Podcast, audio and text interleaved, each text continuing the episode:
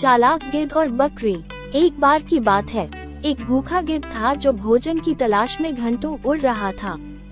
जैसे ही वो पहाड़ियों के पास पहुंचा, उसने नीचे एक घास के मैदान में एक बकरी को चरते हुए देखा। गिद्ध झपट्टा मारने के लिए बकरी के पास जा पहुंचा। हेलो मेरे दोस्त, गिद्ध ने कहा, मुझे बहुत भूख लगी है और मैंने कई दिनों से खाना नहीं खाया है।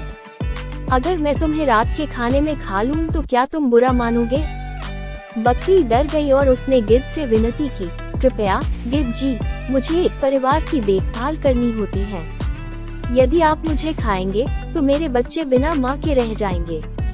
कृपया मेरी जान बख्श दें। गिद्ध ने एक पल के लिए सोचा और कहा, ठीक है, मैं तुम्हें एक मौका देता हूँ। यदि तुम एक पहेली का उत्तर दे सके तो मैं तुम्हारी जान बख्श दूंगा और दूसरे खाने की तलाश में उड़ जाऊंगा। बकरी ने गिद्ध की चुनौती स्वीकार कर ली और पहेली सुनने का इंतजार करने लगी। गिद्ध ने फिर पूछा, दुनिया की सबसे भारी चीज क्या है? जवाब देने से पहले बकरी ने बहुत देर तक सोचा। मुझे आपकी पहेली का जवाब नहीं पता गिद्ध जी। गिद्ध मुस्कुराया और बोला, इसका उत्तर है मानव हृदय। ये प्रेम, दया और करुणा जैसी भावनाओं से भारी है, और चूंकि तुम्हारे पास मेरी पहेली का उत्तर नहीं है, इसलिए मैं तुम्हें खा सकता हूँ। गिद्ध के तर्क से बकरी अचंभित रह गई और यह जानकर भयभीत हो गई कि गिद्ध ने उसके साथ छल किया है।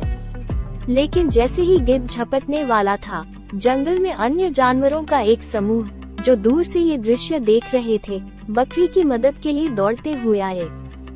गिद्ध अकेला था तो भीड़ देख के किसी और आसान लक्ष्य की तलाश में उड़ गया।